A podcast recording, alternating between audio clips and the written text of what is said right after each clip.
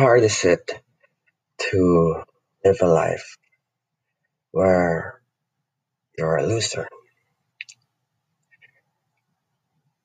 I've I think it's hard to answer this question because let's face it, uh, positive psychologists, motivational books, they end up saying to you, you're not a loser.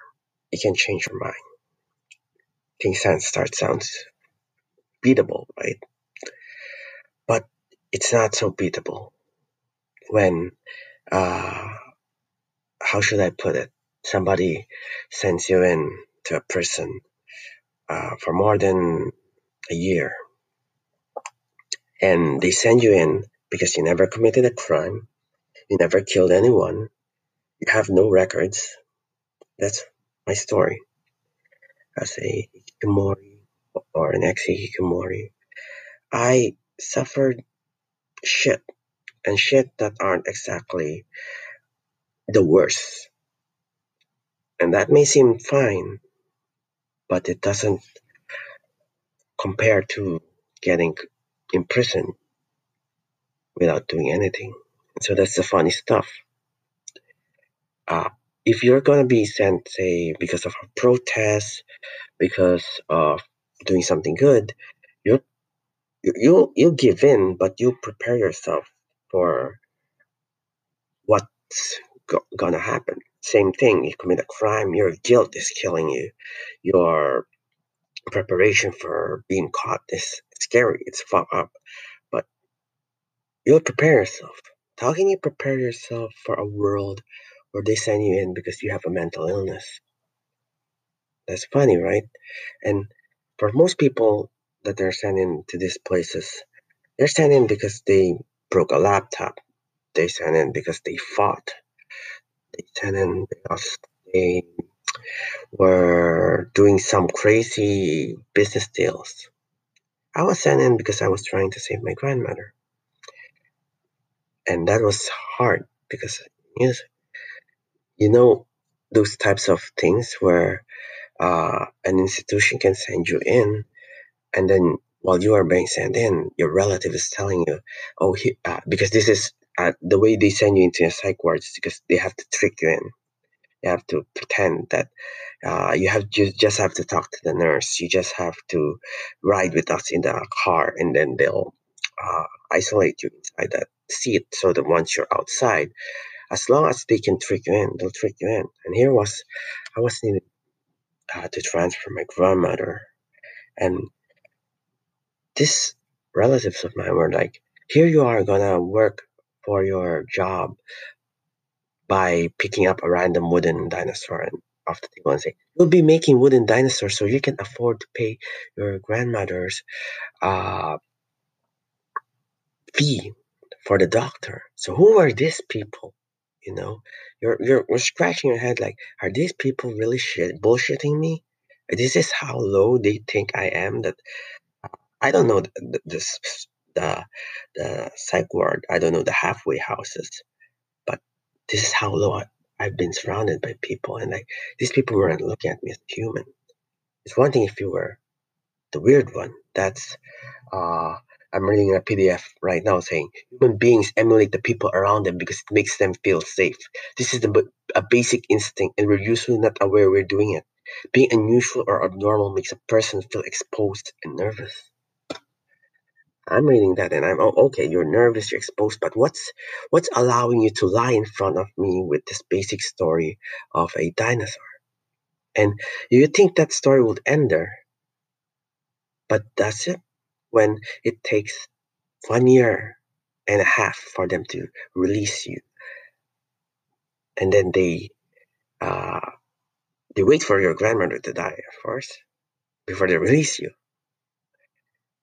then we're not talking it answer. We're talking they're gonna control your life every single moment. And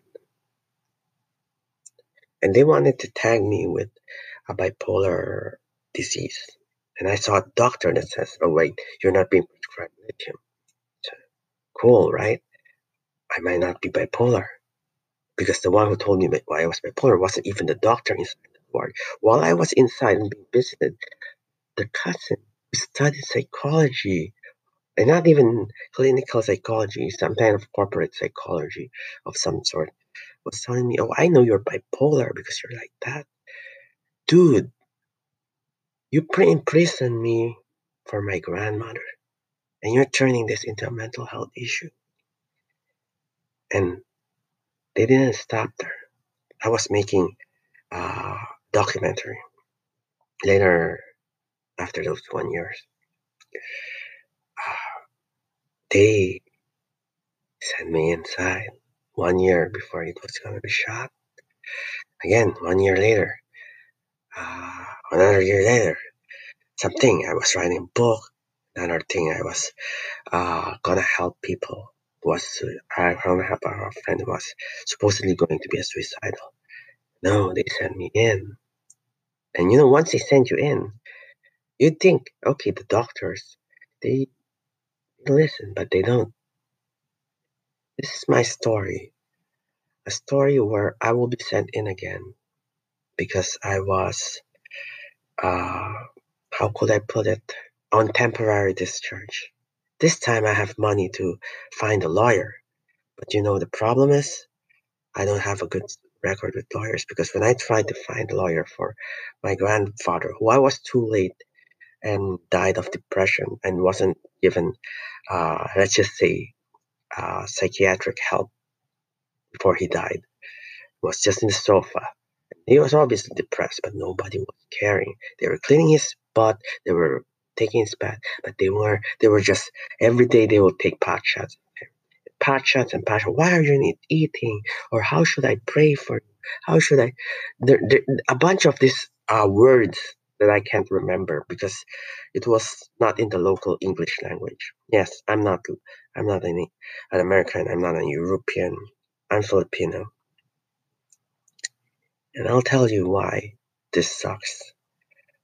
Uh, because bipolar is something they want to use when uh, you have highs and lows. But how do you measure highs and lows, doctor? The doctor just says, Your parents just wants you to have a simple life.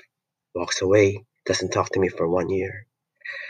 And then after one year, he changes our ad ads Depakote on top of lithium. That's my latest one. And on top of that, I have earned money despite all my works being cut short. Despite all, I can get employed. Trust me, I was a dropout, and on top of that, you send the person in. Well, guess what? The employees aren't going to just be comforting, and we're talking. We don't. It's not enough to earn money. You have to earn enough money to hire a lawyer. You have to earn enough money to risk a lawyer who's going to need 5,000 Filipino peso for a one hour consultation because of COVID lockdown. What the world? For a one hour consultation, I have a chance to just get the lawyer paid. And what can happen? I have a friend who's a lawyer. I have a friend who can search for a lawyer. But they are also who wants to talk to you first because they're not really my friends. There's people I met in the gambling area. So you know two things about me now. One, I was a gambler. I wasn't before I was trying to help my grandmother. I realized I couldn't really earn enough money. And I didn't gamble at that time. That was my greatest regret because I didn't know about the psychiatric system the psychiatrist they, they used to say I have an addiction. But I was saving money and I now have enough money for a lawyer. But now they want to convince my parents to give me a companion all the time. Companion. So how do you find a lawyer if you have a companion? This is was hopeless until COVID happened. When the COVID happened, they said everybody out of the psychiatric ward. Not immediately, but one by one, people were sent out. And now I'm here, able to create podcasts, able to create blogs. Now I'm here, able to tell you, hopefully, uh, without any surprises anymore, What is this? to destroy a person who already believes that the world was fucked up, so he hid in, inside this room for seven years. I only got out because I wanted to help my grandmother, and this is my payment. And she's dead, and they're not never gonna be allowed to.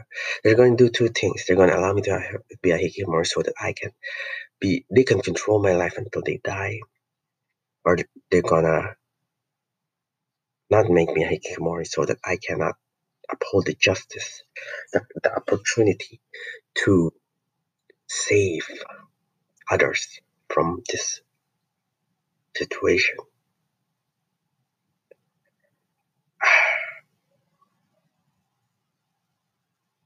And I know I need to save others. Because why? Because I couldn't save myself, because internationally, MindFreedom rejected my application without even replying.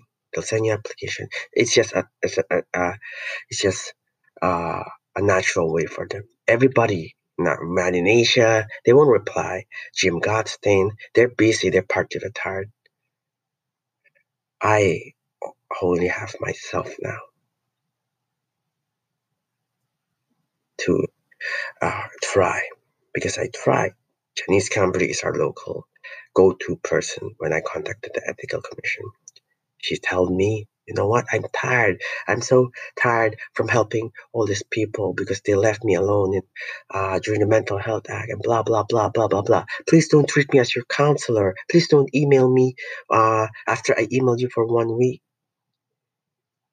And then after I got out, uh, she never replied anymore. Funny thing, right? When I was gonna be sending, she she she kept babbling about uh uh Tina Minkowitz's article document to show to a lawyer, even though it wasn't a legal it wasn't a legal document. She kept babbling about how the Mental Health Act now allows us to argue for torture when we're sent in. But she won't even reply once I'm out after one year, three months, in my fifth time. So my grandfather, a grandmother was my first time. After that, I had four, three more times, and I was inside uh, fifth time where they were making sure I wasn't gonna get out until COVID. That's fucked up, right? Pandemic is the only way to get out.